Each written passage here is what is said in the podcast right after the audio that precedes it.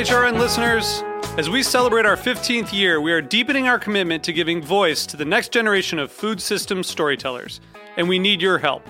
Our internship and fellowship programs help activate new possibilities for underrepresented and underestimated young people through experiential journalism, audio engineering, and production training. Through these unique programs, HRN helps food equity stewards build essential workforce readiness skills that expand their potential and foster economic mobility. Please consider supporting these critical programs. And with a minimum donation, you can be entered to win a dinner for two at an amazing restaurant in one of eight cities and tickets to a concert at a great venue in one of those cities. We have incredible partners across the country who have donated, as they also share our passion for helping to educate the next generation of food systems storytellers. Check out heritageradionetwork.org slash 15 to donate and enter to win today. That's heritageradionetwork.org slash 15 to donate and enter to win today. And make sure you donate before March 31st. Thank you. Today's program is brought to you by Wisconsin Cheese. Did you know that Wisconsin is home to the nation's only Master Cheesemakers program that provides innovative cheesemakers with continuing education opportunities? To learn more, visit wisconsincheese.com.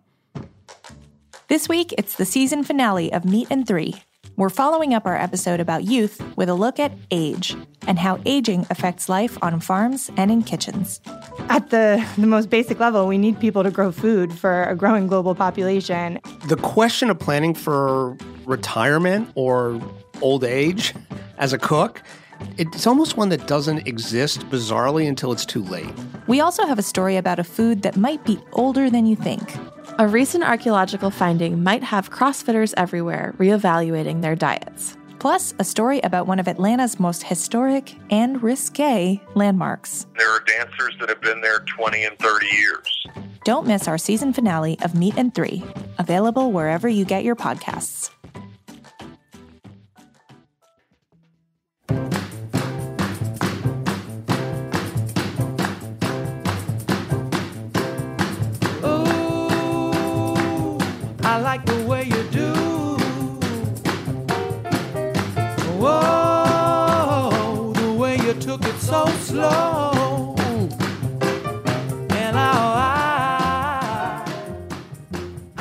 You're listening to Eat Your Words on Heritage Radio Network. And I'm your host, Cathy Erway.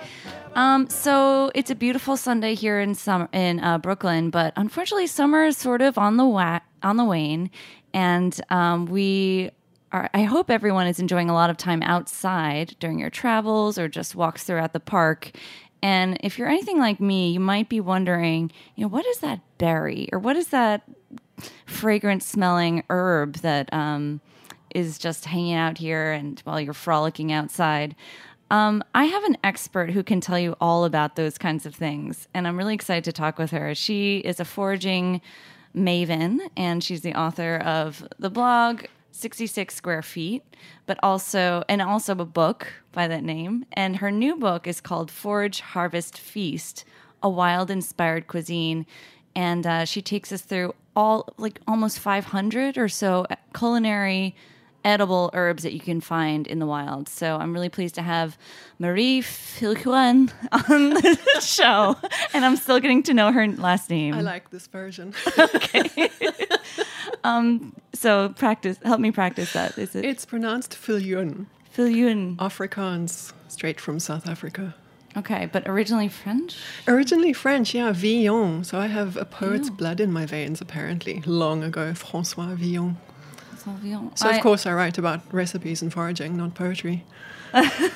No, I think there's something so poetic about um, the way you write about these plants um, and sort of capture the magic of, of foraging as uh, as almost spiritual endeavor. Do you see it as spiritual?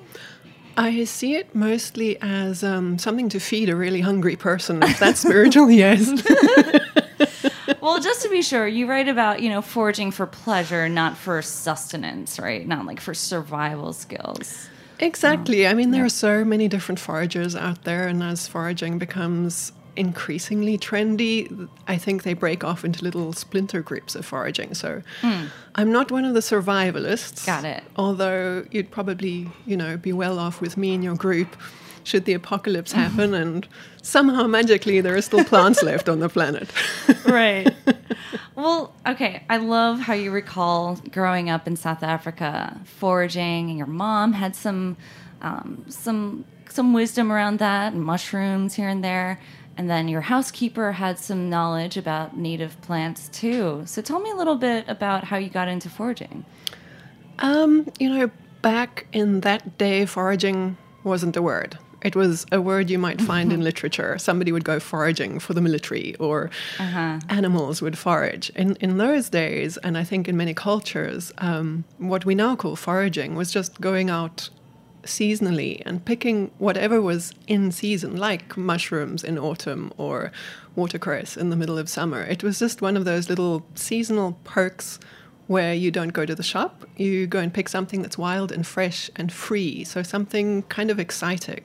And I mm-hmm. think that's that's the part of foraging that appeals the most to people. It's unexpected, it's it's available in a really small particular window of time, and it's free. And it's something, it sounds like it wasn't unusual, like when you were growing up. Not particularly unusual. I mean, it wasn't something we were doing every day, but absolutely every season had the plant associated with it. And because my mother was a really good gardener, I've always thought of plants and food and foraging kind of in the same breath. They're all Uh-huh. so related. That's really cool. Um, so you now live in Brooklyn, and uh, you mentioned that you got into the local, I guess, plants or terroir through going on a, a walk with Wildman Steve Brill. I think a lot of people have, have got into it through through Steve Brill, who is a, a renowned character. Um, he and his pith helmet. Um, you often see him leading walks in the city parks. I'd been very interested in American plants for a while because I was working as a garden designer. And I had become acquainted with indigenous foods like service berries, these delicious berries that are ripe every June in New York mm-hmm. City and all over the country. But it was on a walk with him that I started to pay attention to weeds. I mm-hmm. wasn't really thinking weeds, edible plants, but really they're they're often just another vegetable mm-hmm. with a really bad rap. Right. With an illegitimate sort of uh, reputation. Exactly. Yeah. And and since our language has evolved with people, it's also evolved with plants, and we're we're reconsidering edible weeds. So plants that are sort of previously known as trash plants are part of my focus. I I think it's fantastic to eat pigweed, pokeweed. Um, they don't always have the most beautiful names, though. Exactly, they have horrible names and, and and- Mugwort. mugwort. Although mugwort's kind of cool because Yeah. it goes in a mug, beer mug. Got so it. mugwort is traditionally used to make beer in Europe, and it's an essential ingredient in vermouth in Europe. You can't call it vermouth. Unless it has Artemisia vulgaris in it. I mean, even vulgaris is not kind of a nice species name. Yeah, that's a tough one. it really just means very common, but yeah, Yeah. some something that's vulgar is everywhere. So yeah, Oh, that's so funny. we should Um, rebrand. Yeah, and um, I too have um, enjoyed uh, Steve Brill's walks and got into foraging a little bit there, but um, it always seems so. Um, uh, you know, it's hard to. It's hard to access it sometimes. I think a lot of people have a hard time wrapping their heads around actually doing this um, outside the occasional dilly dally. So um, I'm, I'm curious what you would say to, to folks who are just like, really? I don't know. Well, on, on the one hand, they have a really good point, especially if you're foraging in a mm-hmm. city. There are some really filthy places in mm-hmm. in any city, in any urban park. So there's there's the just ick factor. On the other hand, if if you're someone like me, you can't help seeing plants and identifying them with e- without even realizing you're doing it. So I see plants everywhere, and I know what most of them are. And it's really, really hard to walk past something that's hmm. completely delicious Yeah. and just standing there and just ignore it. So I, I tend to pounce if it's Yeah. growing in a clean area. And mm-hmm.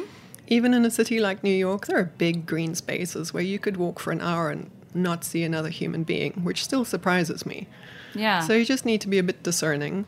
and I like how you mentioned if you're already a gardener too, you can sometimes identify weeds quote unquote weeds that are growing just in your own backyard. Well, exactly. A lot of the things, you know, like last night we had um, a weed called quickweed in Mhm. our dinner. It was it was just quickly sautéed and delicious. And this is like a scourge for most farmers and Mhm. gardeners. And what I think is really appealing about this weed, which is a legitimate vegetable in Colombia, for instance, where it's Wow. called huascas. It's an essential ingredient there in a stew called ajiaco. Why are we just spraying Roundup on it? Because we don't know. So that's very appealing to me, and I'm hoping increasingly that it's appealing to farmers. Uh-huh. They have all these edible Yeah. weeds on their land, which they're either spraying into submission or, or that are choking their regular crops. Right. So hopefully, with Forage Harvest Feast, some of these recipes are going to be an incentive for farmers and gardeners to go, oh, hang on, there's potential in this Right. weed. It's it's delicious, and I can maybe sell it. Absolutely, and let's make the task of weeding harvesting exactly. at the same time. yeah. I mean, who, who doesn't love that idea? Um, I, I love that you mentioned that um, you know here you can find uniquely American flavors in the forage edibles. What are some of those flavors that that um, that you feel are so you know just American? They're so exciting, and it's funny for a South African to be talking about American flavors, but perhaps it takes an outside point of view sometimes to Mhm. recognize what's growing under our noses. Um, North America, the United States, still lacks regional cuisines. This is beginning to change, especially I think in the last maybe five years. We have indigenous plants growing, especially in the Northeast, but across the country, which are as regional and as unique as time is, for instance, to the Mediterranean. We've forgotten that time, thyme comes from the Mediterranean. It's just a culinary herb. But in the Northeast and Mm. across the country, we have bayberry, Mm. we have spicebush. Um, there are so many indigenous flavors like sweet fern that, that have a unique flavor profile and that I think should be in, informing an emerging, an emerging collection of regional cuisines. Mm-hmm. There's like so many different plants I've never heard of here, but some are are very common sounding. I mean, there's garlic mustard. It's a more kind of spicy mustard. Yeah, garlic mustard is a horrible weed. It's it's like a complete botanical thug, and it tastes, I think, like mustard, garlic, just like its name, and and probably more like broccoli rabe for people Mhm. who like a slightly bitter flavor. It's amazing, very good in springtime. Yeah. Um, so you, I like that. Okay, I want to talk more about this um, vinegars and the elderberry vinegar that you have and the sumac sugar and stuff. But um, for one second, um, let's go to vermouth because you write that that's a wonderful way of exploring, um, you know, translating a certain place to the palate. I thought that was a really interesting idea. Why is that so special for vermouth? Vermouth is fun. It it contains lots, really as many as you like, lots of botanicals. And the way you make vermouth, if you're making it at home, um, I infuse lots of different herbs and sometimes flowers and fruit in high proof alcohol. Um, Mhm. Vodka is a good one if you find a le- relatively Okay. neutral vodka. Got it. Once they're all infused and they infuse for different periods of time, you start blending them, and that's the sort of art form and depends on your palate. Right. With a good white wine. So you're basically fortifying the white wine with an array of seasonal botanicals. And this is incredibly Seems so exciting. fun. Yeah, I mean, you can do it in early spring, late spring, midsummer, late fall. You have a vermouth from a place because you're picking all those botanicals in a very particular place and from a very particular place and time, which I think is just incredibly evocative. And then you drink it, which is always fun. That is so cool. This is like a cocktail mixologist dream come true, it sounds like. Um, Absolutely, yeah. Yeah. Um, does anyone ever call you a modern witch, by the way? Not yet, thank you. I'm just like looking at so many of these like crafty ideas that you came up with. I do have red hair and I used to have a black cat, so. I just I just popped it into my head there. Um, uh, not that that's I don't mean that in a bad way. Hopefully, I'll take it as a Okay, compliment. okay. Don't mess with me. All right. Okay. Yikes.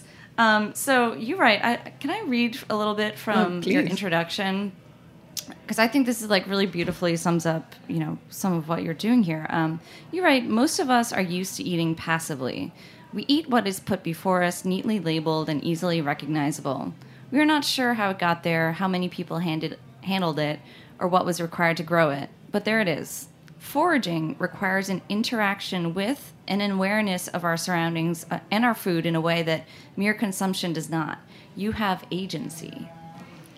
I love that. Yeah. Thank you. Very yeah, inspiring. it's it's foraging can lead you down quite a lot of philosophical side roads Mm-hmm. because it really makes you question food. What is Mm. food? You have to identify it. You have to figure out if it's poisonous, um, and then how to prepare it to make it delicious. Right. And then you realize that vermouth is just whatever people wanted to, you know, whichever herbs you wanted to infuse. It's not just this one standard green bottle. Exactly. Yeah. And I mean, recently, a lot of new vermouths have been emerging, and people are beginning to appreciate that on a, a, a consumer scale. Mm-hmm. But what I'm still missing in some vermouths is a feeling of the indigenous, of this is an American selection of plants because they're really worthwhile in terms of spice, flavor, herbal quality. And then throw in some invasive weeds just to Right. kind of make it That's fun cool. on that on that spectrum. Yeah. Well, um, maybe that's an untapped idea there. Hopefully, pe- people are listening. Um, we're going to cut to a quick little commercial interlude right now and be right back chatting more about some of your recipes. It's true. Done better. But I won't be to fully take the blame. Today's program was brought to you by Wisconsin Cheese. What do you think of when you hear Wisconsin cheese? For me, I think cheese curds. Delicious, fresh, and squeaky cheese curds. Or deep fried cheese curds. Cheese curds literally anyway, anytime, any place. I think about Andy Hatch and Uplands Cheese, the farmstead cheese company behind Pleasant Ridge Reserve. I think of delicious, stinky Limburger and its long storied history. I think of Dunbarton Blue, made by master cheesemaker Chris Roelli.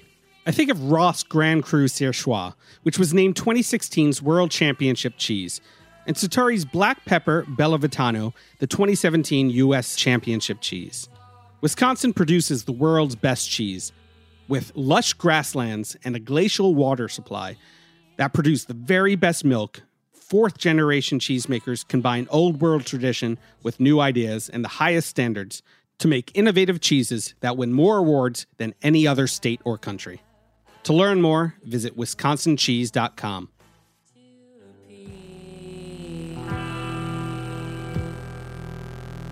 Now free.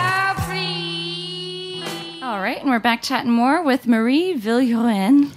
No, Even better. I did it. Viljoen. Viljoen. Oh, you make it sound so French. It's very elegant. Oh, that's all I know. I don't know Afrikaans. I'm sorry.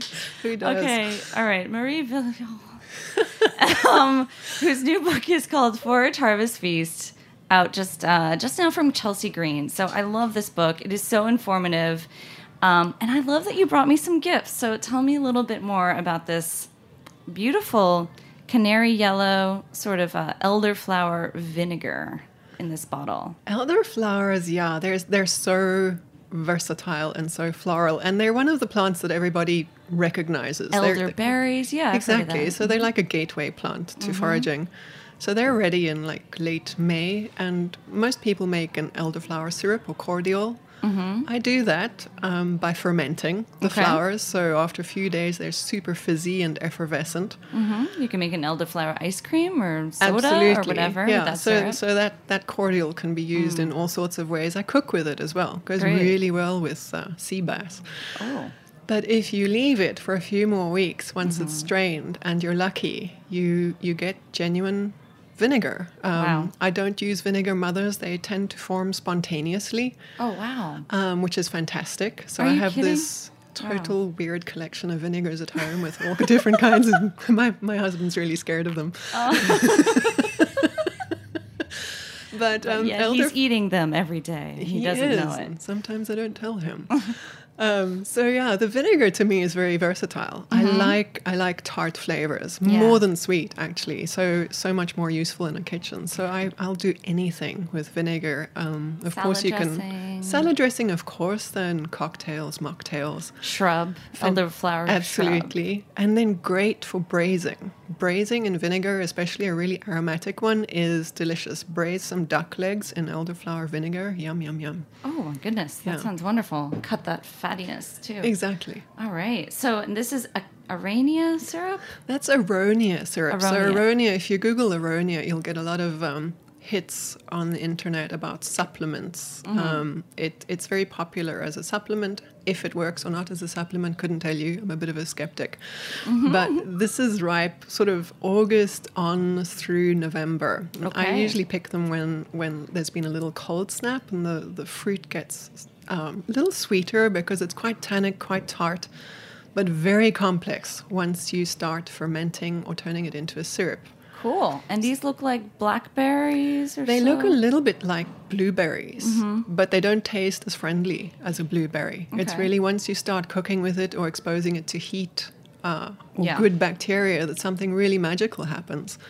And that's one of the things I like foraging too. You preserve things. So you have, once you've done it for a year or two, an, an entire pantry of Mm. ingredients to draw from. I love it. For, you know, an indefinite amount of time. Beautiful. And this syrup looks like a like a cherry juice or maybe a red wine. It's beautiful.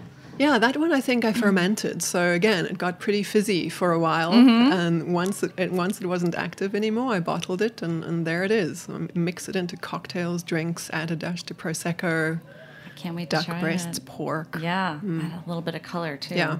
Um, so so a lot of um, foraged foods that mo- many people might recognize um, are actually one in particular I wanted to bring up is ramps.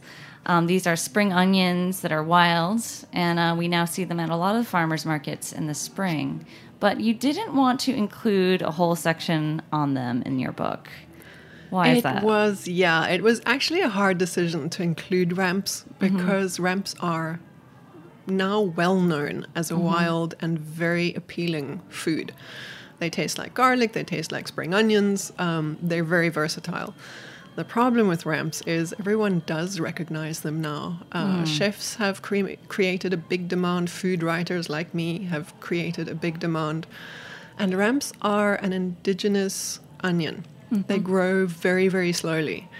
So if you denude an entire ramp patch, that's pretty much it for the Mm. ramp patch. And some commercial foragers, to fulfill a demand that now includes big stores like Whole Foods or even your local grocery sometimes, will just clean out indiscriminately. And Mm. there's an art to collecting ramps, and when you collect them properly, there are some problems. One of the problems is you have to collect them slowly. So if you're adding time to your forage as a commercial forager, you're also adding money.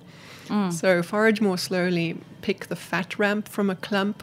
Better yet, just pick the leaves. Increasingly, especially on social media, I'm seeing people become aware of the fact that it's actually better just to collect the leaves, Mm. to leave the bulbs under the ground Mhm. to allow them to keep reproducing. I mean, I can go on at length about ramps, but Mhm. If you're shopping for ramps in the springtime and you'll see them in April or May, uh, you need to look for a few things. If you see very skinny ramps that are very, very thin and have their roots still attached, it's probably a good sign that a ramp patch has been Yeah. cleaned out. That doesn't sound like a good idea. Yeah, you need fat ramps. Fat ones. Uh, which means they're the biggest in a clump of ramps. Each each ramp patch grows in little clumps. Um, ideally, you're looking for ramps without roots. So it's quite hard for a forager to do to dig them up and leave the root in the ground. It means you're cutting every single Yeah. ramp.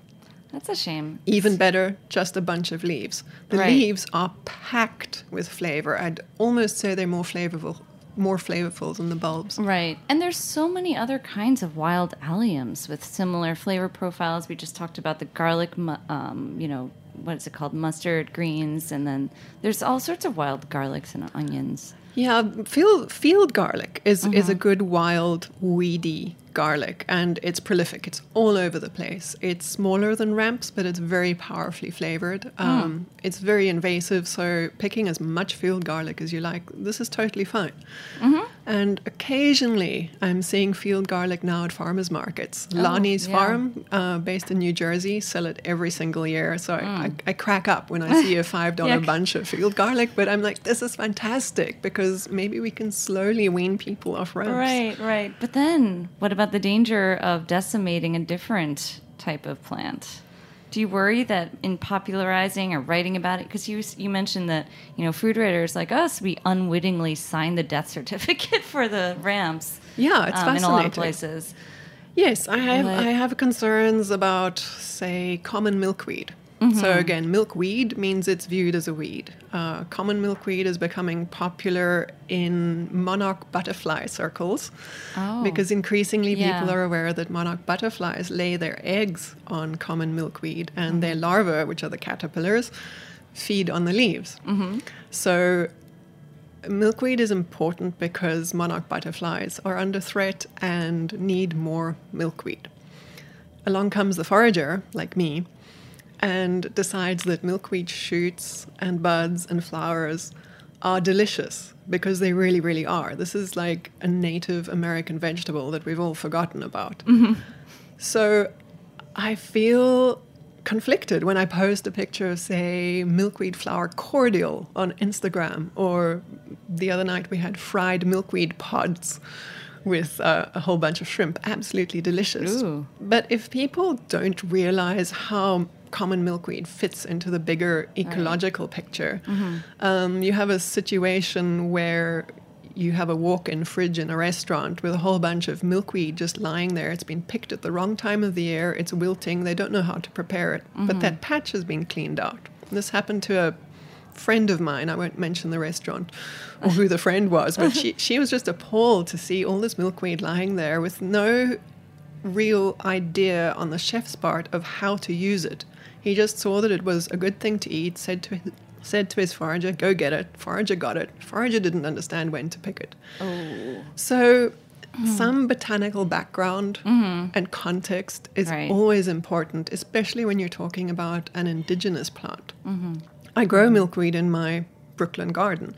I'm lucky to have a backyard, but it grows fantastically. And increasingly, I'm talking to farmers who are very curious about bringing it to market. They get rid of it on their farms. Um, they don't like their cows to graze it, so it's a pest. They get rid of it by spraying it instead of doing that.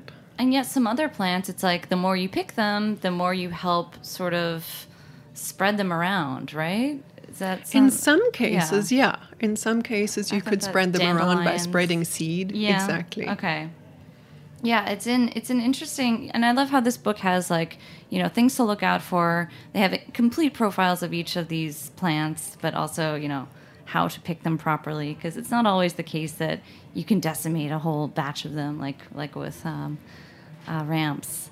Um, so so many wonderful sounding recipes here. There's lamb's quarter gnudi, tons of recipes with common dandelion, which is just everywhere, and um, it's so much fun to play around with. What would you say is a good recipe for like the real true beginner? To I don't know. What what would you recommend? Oh, it depends on the season. I mean, Oh, yeah. you know, name a Okay, month. right now. So right now, elderberries. Uh, Okay. we, we had the elderflowers in May, and now elderberries are ripening, and they're also super recognizable to most people. Mm-hmm. If you pick a an elderberry off the bush, it tastes very blah, bland, boring. But the minute you expose it to heat, something miraculous happens. So what I would do for a super simple recipe is you combine elderberries with a little bit of sugar, a little bit of water, cook them for half an hour, strain, and you have the most incredibly rich syrup, which is also very good for you. It's proven to be antiviral. Oh so I always have some syrup on hand in winter in case I get sick. Um, and it's a fantastic ingredient. I use it in all kinds of things. Wow, and where can we find an elderberry bush usually? Elderberry, Any- you know, foraging is opportunistic, and a lot of people Mm-hmm. always say to me, well, "Where do I find this? Where do I find that?" And the answer is keep your eyes open. Mm-hmm. It really teaches you to observe and to spot plants. Once Mm-hmm. you see an elderberry bush, you're going to see them everywhere. Mm-hmm. So they're all over the city. They're all over the country. Mm-hmm. Um, there are not a whole lot of plants I can think of that you could confuse with elderberry at Good. this time of year. Um, and again, it's a very well known European forage, for instance, so there's plenty of pictures of it out there.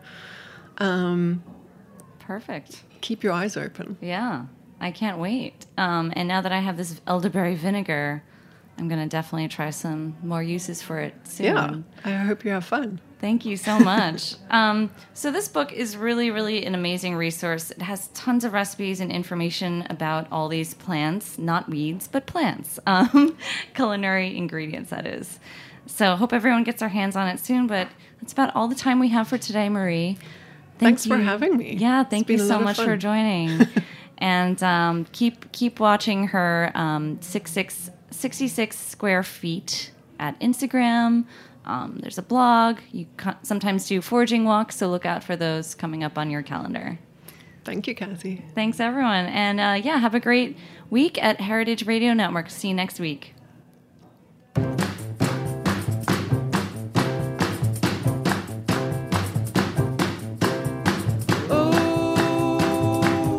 I like the way you do.